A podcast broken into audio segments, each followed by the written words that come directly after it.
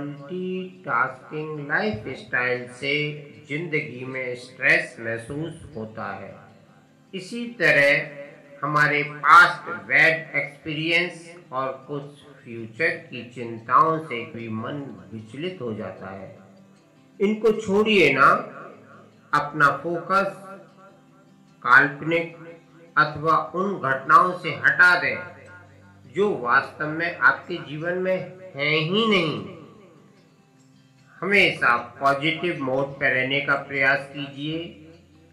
जीवन में जैसी भी स्थिति हो, उसमें अपने आप को स्वीकार कीजिए।